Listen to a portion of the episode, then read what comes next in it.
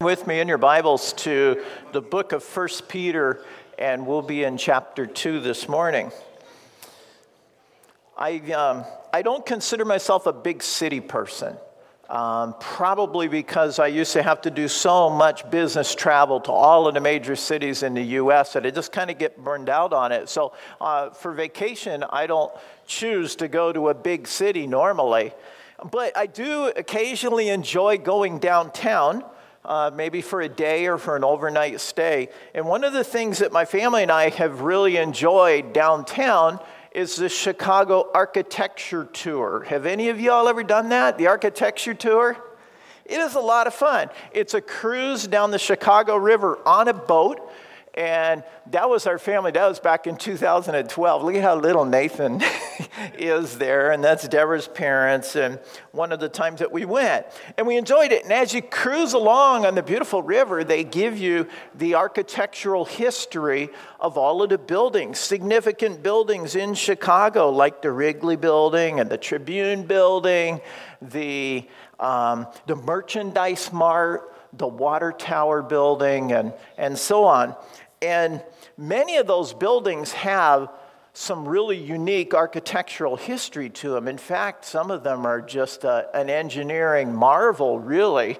And one in particular that stuck out to me is called 150 North Riverside, is the name of the building. And I, I like that name, the Riverside Building. And for years, decades, the lot went undeveloped because on one side you have railroad tracks and on the other side, you have a city mandated public river walk. So there's just this little narrow band of developable land in this prime location. And so the architects came up with a really creative solution. It's a 54 story building that has a very narrow bottom. It's really a structural nightmare if you think about it. It's got a little narrow bottom, and then it spreads out, and by the eighth floor, it's quite wide. And so, in order to build this huge building with this narrow footprint, they had to, they had to drill large caissons, concrete caissons, more than 100 feet down and into bedrock. And then they built what became the largest rolled steel structure in the world uh, these single piece steel trusses that sit upon those caissons and take the load of the building and support it. And it almost looks like the bow of a ship. If you look at it, it looks like an aircraft carrier. Um, and they did this, and the result was this beautiful building that is functional, and there's parks all along the side of it, but yet it's spacious. And so this was, a, this was an engineering marvel, I thought. Well, this morning I want to take you on an architectural tour of a different type.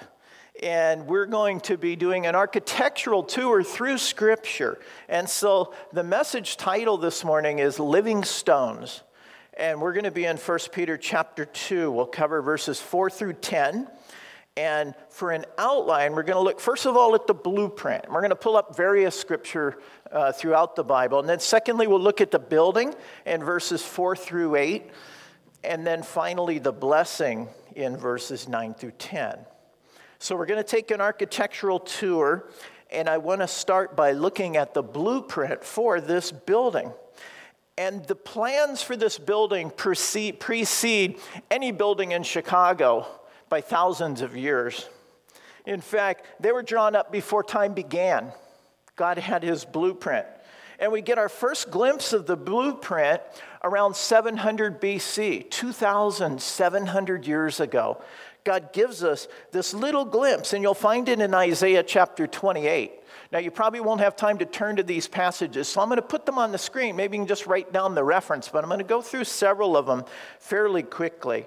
So, Isaiah chapter 28 in verse 16 says this So, this is what the sovereign Lord says See, I lay a stone in Zion, a tested stone, a precious cornerstone for a sure foundation. The one who trusts will never be dismayed. Well, you know what? That's builder talk. That's foretelling the location of a cornerstone and a foundation that will later have a building placed atop it. And about two centuries later, around 500 BC, we're told this about it in the book of Zechariah. It says, From Judah will come the cornerstone. Now, that almost sounds like the location of the quarry, right? They're going to quarry this stone out of Judah. But then Psalm 118 elaborates on this. And it says in verse 22 the stone that the builders rejected has become the capstone, or in most translations, the cornerstone. And so there's this talk about this future building. And several more centuries go by, and people probably forgot all about this building, or at least paid little attention to it. But then in the first century AD, Jesus brings it up again. And he says this he said, it says, in Matthew chapter 16, beginning in verse 13, when Jesus came to the region of Caesarea Philippi, he asked his disciples, Who do people say the Son of Man is? They replied, Some say John the Baptist, others say Elijah, and still others Jeremiah or one of the prophets. But what about you? He asked, Who do you say I am? Simon Peter answered, You are the Christ, the Son of the living God. Jesus replied, Blessed are you, Simon, son of Jonah, for this was not revealed to you by man, but by my Father in heaven. And I tell you that you are Peter, and on this rock I will build my church, and the gates of Hades will not overcome it. Well, the Peter that Jesus was talking to in this dialogue is the Peter who wrote this book that we're studying. And there's a bit of a play on words going on here because Peter's name originally was Simon, the fisherman, when Jesus called him. But Jesus gave him a new name, the name Peter, Petros. And it doesn't mean just rock, it means a piece of a rock, a little piece of a rock, like a stone. But then Petra, on the other hand, is a massive rock. And Jesus said, You are Peter, Petros, a little stone. And on this rock, Petra, this massive rock, I will build my church. See, he's using a play on words to contrast the two.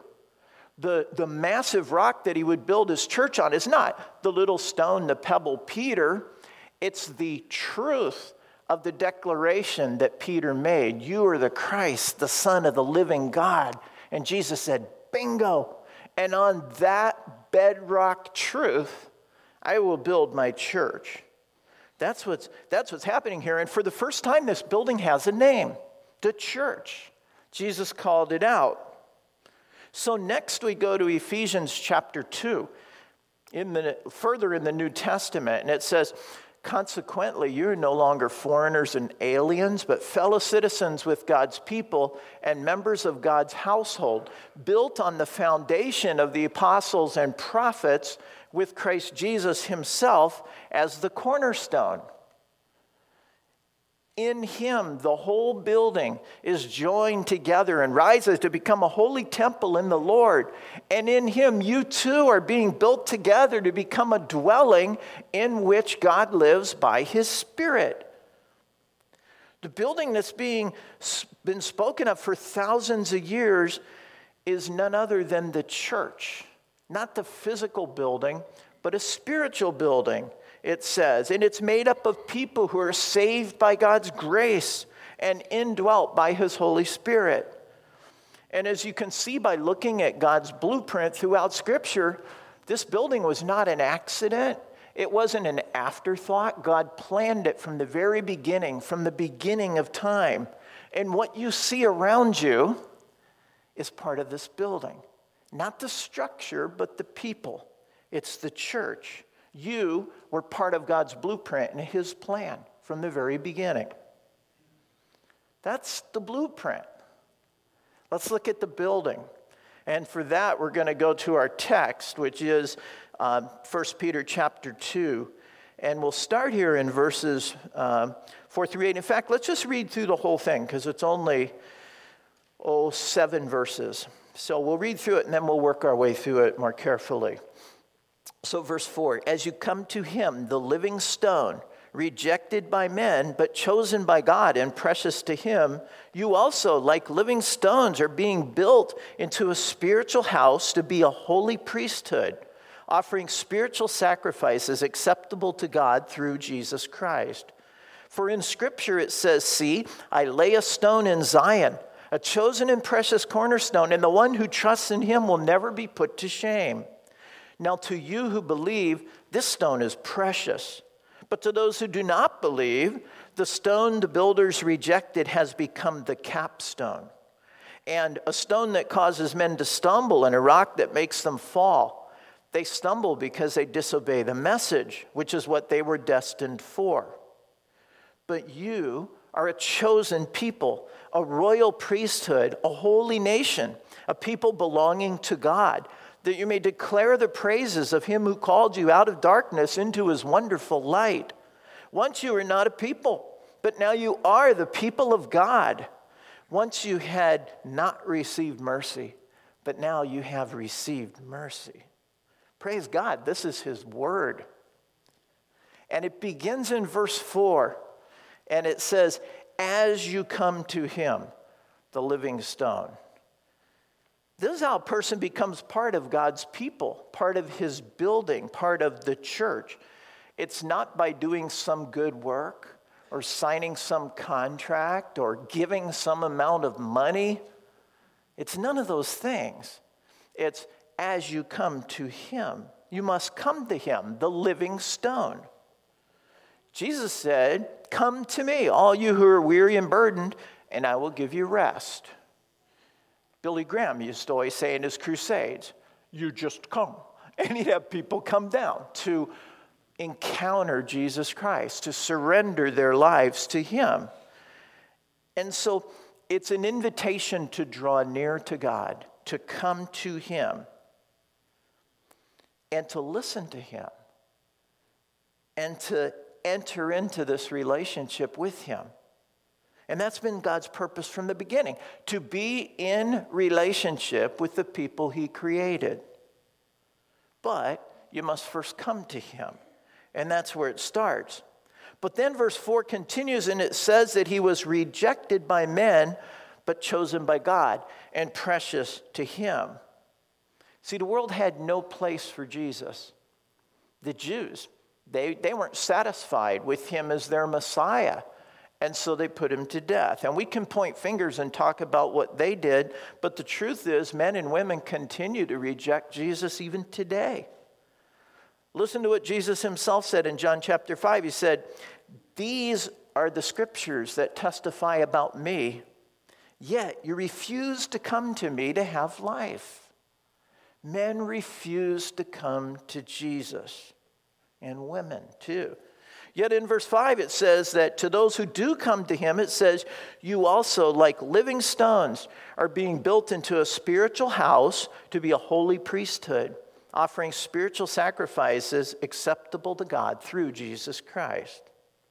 Now, this seems to be, I think, like an oxymoron living stones. That just doesn't seem to fit. I mean, what could be more dead than a stone? A rock. We, we use phrases like stone cold dead, you know, or dead as a rock. He's dead as a rock. There's no life there. Some years back, some enterprising person uh, had a marketing idea and they came up with the idea of a weather rock. Any of you guys ever buy one? Be honest, don't, don't hide it. Did you buy a weather rock? A weather forecasting stone. Here's a commercial grade weather rock. It's at an airport and it's called the pilot's weather forecasting stone. And it says the condition in the forecast stone is wet, the forecast is rain. Stone is dry, not raining. Shadow on ground, it's sunny. White on top, snowing. Can't see the stone, foggy. If the stone is swinging, it's windy. Stone jumping up and down, earthquake. Stone gone, tornado. I mean, what more could you ask for than a weather forecasting rock? Well, how about maybe another great idea? A pet rock. this was a thing in 1975.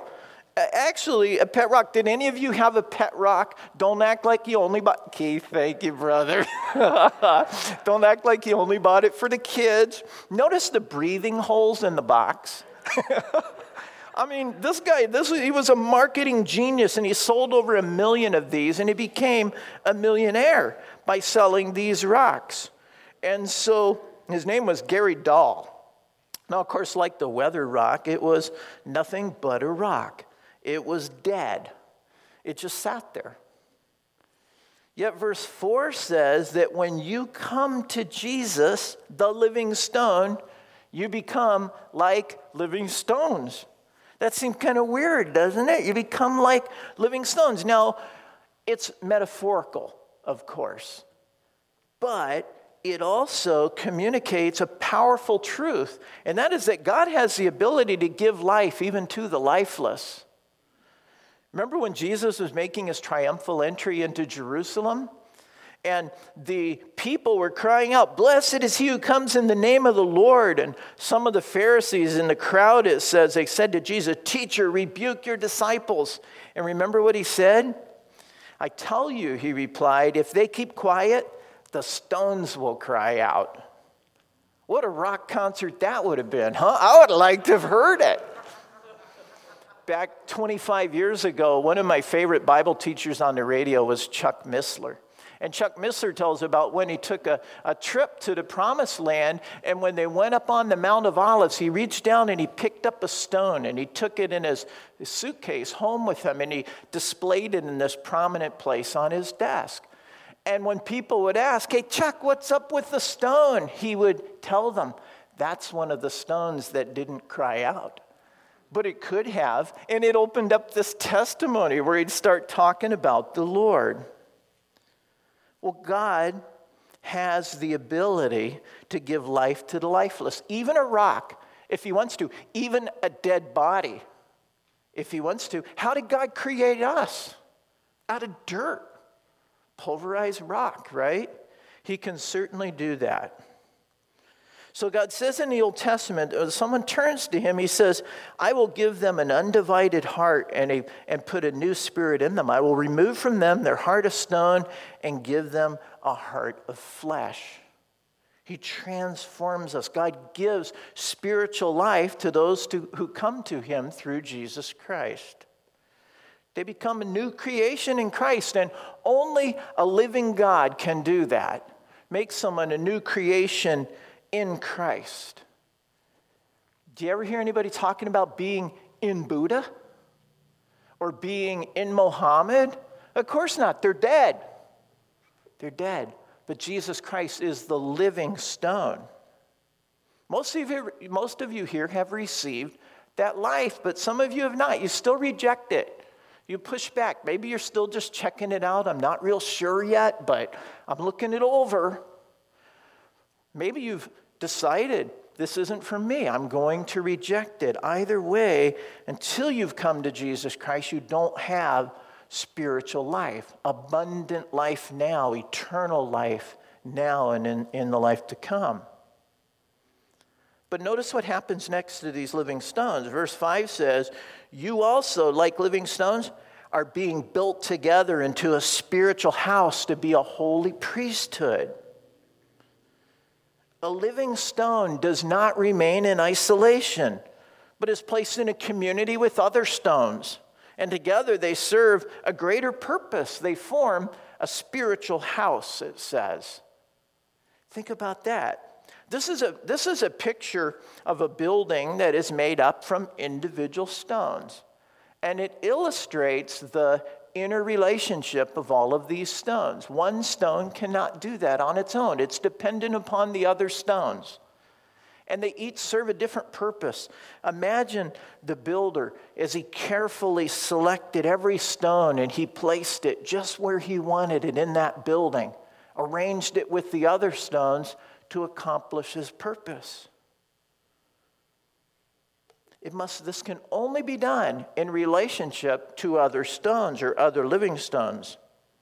In a similar way, we are being built into a spiritual house, and we have a purpose bigger than ourselves when we're in relationship with other believers, we're fulfilling part of that purpose.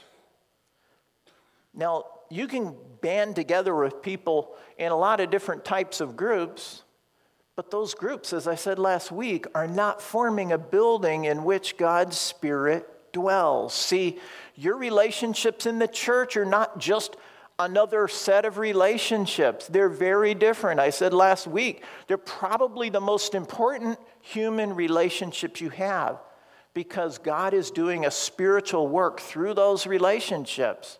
And together in community with other believers, He is building a spiritual building which He calls His church. There's some dangerous trends that I see happening in the, in the church today with some of these living stones. And one is the temptation to remain in isolation. I think technology fuels this a little bit. I'll just listen to podcasts and kind of do my own thing. And the recent pandemic played into this temptation because we all had to resort to church at home for a while while we were in this lockdown. And I'm thankful we had that option. The technology was wonderful. And I saw God do some amazing things through that media. But there can be a temptation to just stay in that mode too. The thought can be hey, this is easy. This is nice. I can just worship the Lord from my home in my pajamas on my sofa it's comfortable, it's convenient. I don't have to get up and get dressed. I don't even have to shave. I don't have to drive. I don't have to be around those other people that can kind of be a pain. I'll just do my own thing right here in my home. Well, you could even rationalize it. It saves a lot of time that God could use to do other things in my life. It sounds attractive, doesn't it? yeah, like raise my kids or whatever else. But if we do that, we're like a stone that's all alone in a field, it remains in isolation. That's not a spiritual building, that can't house anything. It's, it's pretty worthless just by itself. See, God gives us His purpose for building this spiritual building. And He says it in the second half of verse 5. He says, we're built into a spiritual house to be a holy priesthood, offering spiritual sacrifices acceptable to God through Jesus Christ. Now, God instructed the Jews in the Old Testament to build a physical building where they would have physical priests offering physical sacrifices, and God would dwell in that. That was the temple. But now, that physical temple and physical priesthood pointed forward to a spiritual building that we've been seeing the blueprints for. And so this is a spiritual house where God dwells by his spirit and a new priesthood that's also appointed, but it's appointed to offer spiritual sacrifices acceptable to God, the passage says. Did you know that God has called and appointed you, if you're a believer, to offer spiritual sacrifices in his new spiritual building. You're part of a priesthood. Well, your question should be well, what are those sacrifices? What have I gotten myself into? What are they? Well, the first sacrifice is our bodies offered up in service. Listen to the words of Romans chapter 12, verse 1. Therefore, I urge you, brothers and sisters, in view of God's mercy, to offer your bodies as living sacrifices, holy and pleasing to God. This is your spiritual act of worship. Or some translations say your reasonable service. To offer your bodies as a living sacrifice. That's one of the spiritual sacrifices that you were appointed to offer. Our bodies, our hands, our feet, our minds and it's not a dead sacrifice like in the Old Testament, it's a living sacrifice. We're to serve the Lord with the spiritual gifts that He's given us. And these gifts have one purpose. Remember the only purpose, the only thing spiritual gifts are good for? The building up of the body of Christ, the raising of this building. But we have to be careful because as a living sacrifice, we have a tendency to want to wiggle off the altar, don't we? We do we have a tendency to not want to serve God with our gifts as our first priority. Don't wiggle off the altar. The second spiritual sacrifice is that of our lips in praise. Hebrews 13, 15 says, Through Jesus, therefore, let us continually offer to God a sacrifice of praise, the fruit of lips that confess his name. Isn't that beautiful? You'll find that in Ephesians 5:19. Also, we're to sing and make music to the Lord in our heart and to always give thanks to God for everything. We're appointed to do that. That's our priestly duty. That's our spiritual act of sacrifice to, to bring praise with our lips. A third one is to sacrifice our resources in joyful giving. Philippians 4:18 says that those offerings it says they are a fragrant offering, an acceptable sacrifice pleasing to God. Isn't that cool? That's our spiritual sacrifice. So in the Old Testament, the people would go into the physical temple to offer their physical sacrifices. But now, as believers, we offer these spiritual sacrifices primarily through God's new spiritual building, the church. That's the environment primarily for offering these sacrifices to God. Now, I mentioned one dangerous trend is to just remain in isolation like a solitary rock out in the field. Well, there's another dangerous trend, I think, that is falling upon the church at large, and that's the tendency to just be a spectator, to not use our gifts. See, we're like a service oriented society, we subcontract everything. Hey, I'll just go to church, I'll, I'll give them an offering. But just don't ask me to do any. We contract people to remove the snow, to cut the grass. I mean, we do that as a church. But if we're not using the gifts that God has given us, then we're not making spiritual sacrifices to God. We're not offering up our bodies. This would be like a pile of rocks in a field. See, they're, they're not isolated, they've come together, but they're not fulfilling the purpose for which God created them. They're just a pile of rocks doing nothing. They can't house any, well, maybe some chipmunks could kind of hunker down in there. You've heard the illustration that in some ways the, the church has become like a football game. You have 22 players on the field who desperately need rest, being watched by 50,000 people in the stands who desperately need exercise. You got a small number of people carrying the burden for the church. And I'll tell you what, Riverside, along with every other church, is weaker because we have people not using our gifts. Those gifts build up the body of Christ, this spiritual building, this purpose that God had for you from the very beginning. So, church shouldn't be a spectator sport for the professionals. Everybody should be engaged. We should be knowing what are my gifts? And we should be able to say, this is how I'm using them. I'm thankful that we have many people who serve here at Riverside. I think we do better than the average, but we do far below the mark that God has for us as a church. Did you know that on any given week there are about 45 people and 371 hours of work needed to make our Sunday service happen?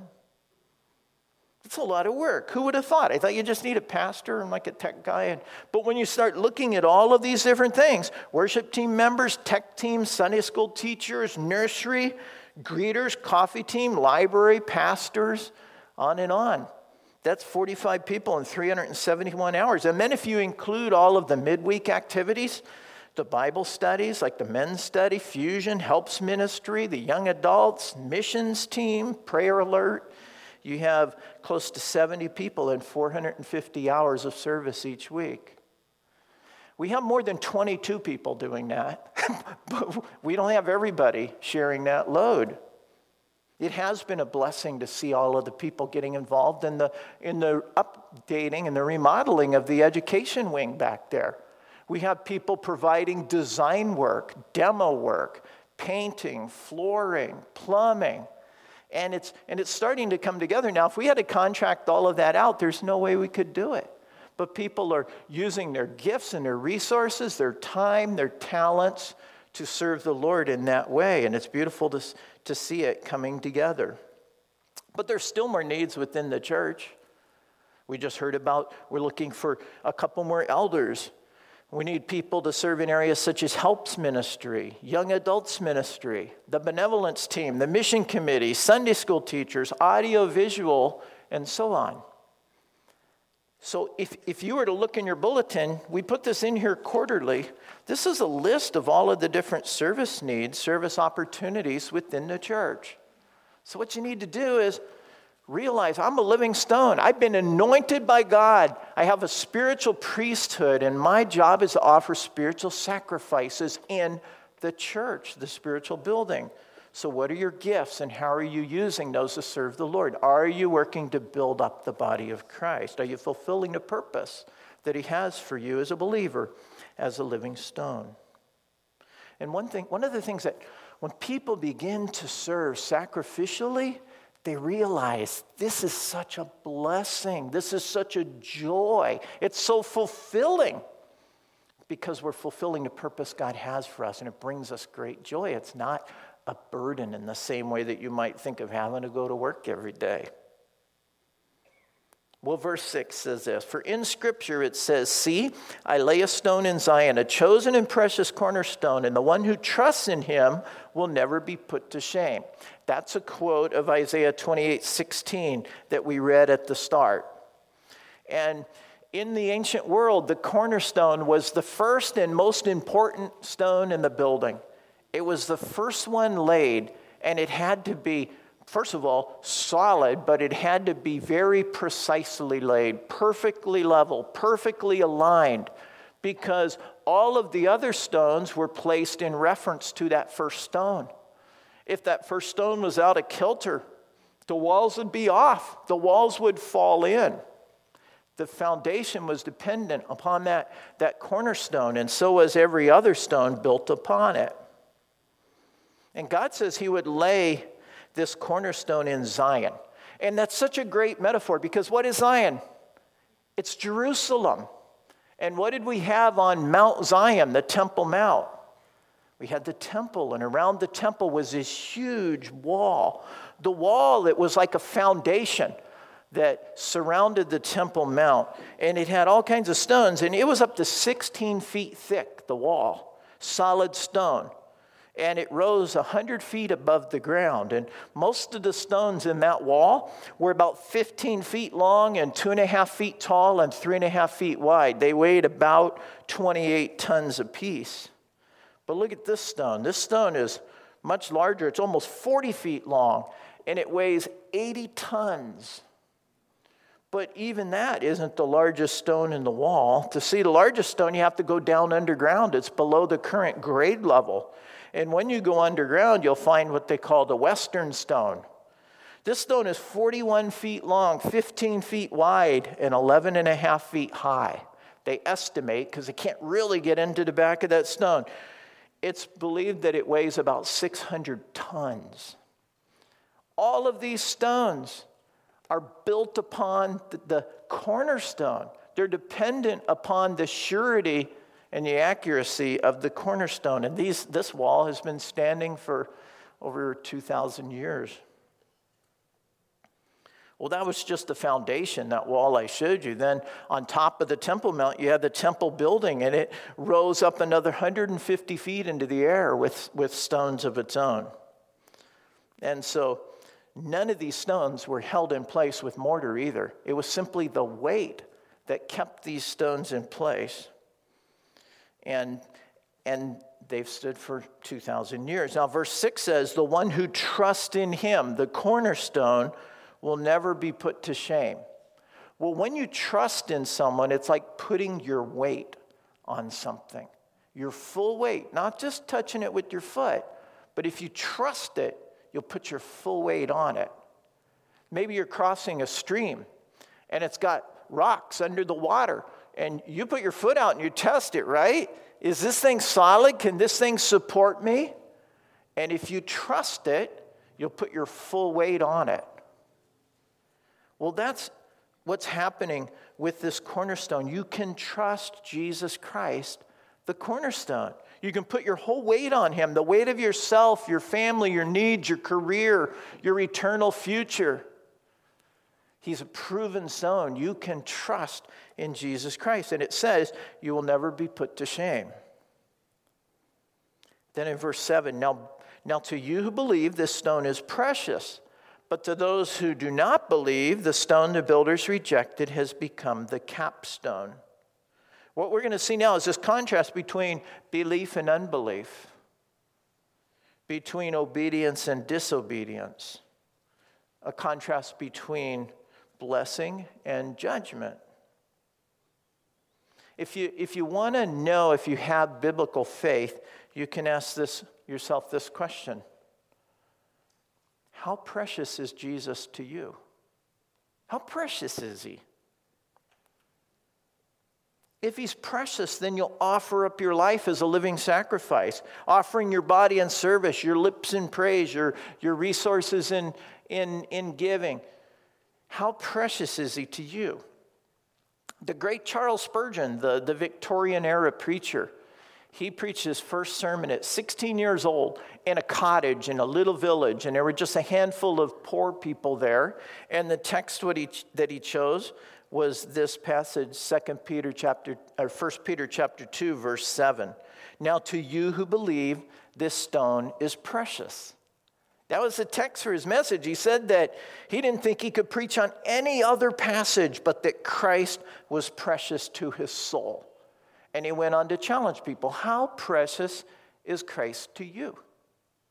It's an indication of whether or not we believe. Then the second half of verse 7 says, But to those who do not believe, the stone the builders rejected has become the capstone. That's a, a quote of Psalm 118, verse 22. Now, the literal translation of this is that the stone has become the head of the corner. The, the NIV, I won't go into the reason why, but they translate it capstone. Almost every other translation says cornerstone, and we've talked about the reason for the cornerstone. But it says that it says the stone the builders rejected. Who are those builders and what are they building? Well, it refers directly, I believe, to the Jewish leaders of the day. They were false builders. They were building a religious system of their own making, dependent on their own works righteousness. It was not what God had revealed to them. They went about on their own building program. And as I said, it was based on their own good works. And Jesus applied to them the words of Isaiah when he said to these religious leaders, They worship me in vain. Their teachings are but rules taught by men. This isn't a real spiritual building. These are, these are false builders, false teachers. It's a false religion. So you have to be aware of false builders. Any religion or spiritual instruction that places trust in anything or anyone other than Jesus Christ is a false religion. They're false builders. And, and you cannot trust in that. You will be put to shame. Because Jesus said, I'm the way, the truth, and the life. No one, not a single person, comes to the Father except through me. And he told the parable of the wise man who built his house upon a rock and the fool who built his house upon the sand. The fool was put to shame. The wise builder was not, because the storms revealed what they had done. Verse 8 has more to say about those who do not believe. It says, For them, the stone is a stone that causes men to stumble and a rock that makes them fall. They stumble because they disobey the message, which is what they were destined for. So here, Peter's quoting Isaiah chapter 8, verse 14. And to stumble or to fall, those are metaphors for judgment and destruction. It says they stumble because they disobeyed a message, which is also what they were destined for. Now that's a little tricky. You might go, Whoa, you mean God made them to not believe? No, they weren't destined by God for disobedience or disbelief. They were destined by God for destruction because they did not believe. Big difference there. They chose not to believe. And the destiny of every person who will not come and place their trust in Jesus Christ is destruction. So here's the point of this whole section You can sum it up this way Jesus is unavoidable. He's either the one upon whom you will build, or he's the one upon whom you will stumble. It's one or the other. And as the saying goes, the choice is yours. So we've seen the consequence of those who will not believe. Let's look finally at the blessing for those who do believe. That's found in verses 9 and 10. It's the blessing of being part of this spiritual building, this church that God has, is building.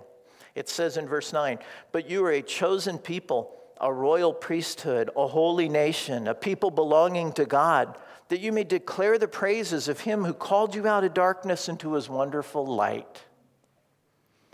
What if someone came up to you and said, Who are you? Who are you? What would you respond? I was reading an article, an article in, LinkedIn, on LinkedIn, about how to respond to that question Who are you? They said most people respond right away with their name. Well, I'm Paul Sommerfeld. Well, that's your name, but that's just a label. That's not really who you are. People can and do change their name all themselves all the time, and yet they're still the same person, right? They haven't changed who they are, they just changed their name. So that's not really the real you. You could talk about your passions, maybe, your personality, your accomplishments, your job, your education. That's maybe getting a little closer. But if you really want to know who you are, see what God says about you. What does God say about you? If you're a believer, he gives four statements that define you in verse 9. He says, You're a chosen people, a royal priesthood, a holy nation, and a people belonging to God. That's how God defines you. Let's look at those. First, a chosen people, chosen by God unto salvation. God determined, predetermined, predestined that all who believe shall be saved, that they'll inherit eternal life. They'll come to the living stone and he'll give them life. So, a chosen people. Secondly, a royal priesthood. You don't have to go to the priest in the temple to have access to God because believers have direct access to the throne of God. Just, just meditate on that for a moment. You, as a believer, have direct access not to the governor or the president, to the throne of God. You don't have to go through anybody and as verse 5 said, that you, as a, as a, as a, a royal priesthood, you offer spiritual sacrifices to God through Jesus Christ. What a privilege to be able to go into the very presence of God. Try to get your mind around that for a minute. You're a royal priesthood. Third, you're a holy nation. Nation kind of connotes governance, right? Governance, guess what? You are under a new government, a new governmental authority. Praise God. You're a citizen of heaven. And you, you serve the King of Kings and the Lord of Lords in Jesus Christ. We're accountable to Him foremost. And then finally, and this one's my favorite believers are a people belonging to God. And some translations, the New King James says they are His own special people. I think that's really cool. You're, who are you? You're a people belonging to God. You're special because you belong to God. Museums and private collections are filled with ordinary things that are very valuable because of who they belong to, right? Take a look at this. This is a chair that J.K. Rowling sat in while writing the first two Harry Potter books. And it's valued at 390. It's sold at auction for $394,000. It's a chair. but she sat in it. So, but it belonged to her a pair of Nike Air Jordan 1s worn by Michael Jordan and, and signed by him in 1985, sold for $560,000. They were used. but look who they were used by. They belong to Michael Jordan. This next one is considered the holy grail of movie memorabilia. The shoes, the ruby red slippers that Julie Garden, that do I got it wrong? Garland, Ju, Judy Garland. That's Julie. Uh, yeah, I got that wrong from the start. That Judy Garland wore in The Wizard of Oz recently went up at six million dollars. They're highly valued because of who they belong to. Who do you belong to? Yeah, if you're a child of God, if you're trusting in that chief cornerstone, guess what? You are highly valued because you belong to God Himself. He purchased you, it said earlier in this, in this letter, with the precious blood of Christ, priceless, the price that He paid for you. And so this is how God defines you. This is where we should find our identity, not in what the world says about us, but what God says about us. You have low self esteem, look at what God says about you. You're highly valued. Then look at the response to this in verse 9 that, or so that you may declare the praises of him who called you out of darkness and into his wonderful light. Again, offering a sacrifice of praise to God, as we saw. This week, I got a call from a man who was so excited and he wanted to share with me his excitement in the fact that God had delivered him completely from a life dominating sin and the darkness of that sin that had a grip on him for years. And he said this He said, God has delivered me from something that I couldn't deliver myself from. And as a result, I want to tell everybody about what he's done. He said, I can't wait to one day be able to share my testimony with the church. He wants to come up here and share what God did. He is just what this verse says someone who's been called out of darkness into God's wonderful light. And the result of that, he's declaring the praises of the one who delivered him. That's the response, our response to being delivered by God. And then finally, one last verse, verse 10. Once you were not a people, but now you are the people of God. Once you had not received mercy, but now you have received mercy. We can lose all perspective on that because of our Christian heritage in this country. My parents, grandparents, great grandparents, they were all believers. We have no idea what it was like to be excluded from citizenship, from being the people of God. And the privilege that came with that to get to be the people of God, the new covenant that God extends to Gentiles, non Jewish people they can come into a relationship with the God of Israel.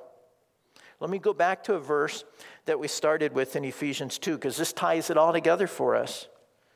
It says this Consequently, you are no longer foreigners and aliens, but fellow citizens with God's people and members of God's household, built on the foundation of the apostles and prophets, with Christ Jesus himself as the chief cornerstone. You have an opportunity, access to God that we never had before, before Christ came. And it says also in Ephesians, in him the whole building is joined together and it rises to become a holy temple in the Lord. And in him you too are being built together to become a dwelling in which God lives by his Spirit. Isn't that beautiful? It all starts when we come to Jesus and we place our faith, our trust, our weight completely upon Him, not on anything we do, not our goodness and our works and our righteousness, but solely on Him. And He gives us new life and He gives us new purpose. And He forms us together into a church body, living stones which have a relationship with one another, and they become a spiritual building in which the God of all creation dwells. And it's there, in that spiritual building, that we're to offer our spiritual sacrifices to God. This is His purpose for us. And when we do that, He lavishes His blessing upon us. We're a chosen people, a people belonging to God, His special people. So, how's the Riverside building doing? Not the one down there downtown, not 150 Riverside North, not even the one here on Crane Road. How's the Riverside building doing? The people of God that we see right here, we're a local expression of this building that God is, is building. How are you doing personally as a living stone? Are you fulfilling the purpose God has for you? Are you offering spiritual praises? Because if you're a believer, you have, you have a, a new priesthood. You have access to God. And you have you've been anointed called to serve him with spiritual sacrifices. Would you pray with me? Heavenly father what a beautiful plan you had for us a blueprint from before the creation of the world. And your plan was that we would be your people and you would be our god and you would dwell with us emmanuel god with us and Lord, that continues on for eternity. And so, God, you bring us into relationship with you and you bring us into relationship with one another. And here we are, Lord, your church, Riverside Community Church. And Lord, I pray that together we would be a faithful body, a faithful people. We would fulfill the purpose that you have for us individually and collectively and that you would delight in dwelling among us as we worship you with our lives, God. So, Lord, we ask that you give us strength to fulfill this that you call us to do. And it's in Jesus' name that we pray. Amen. Please stand.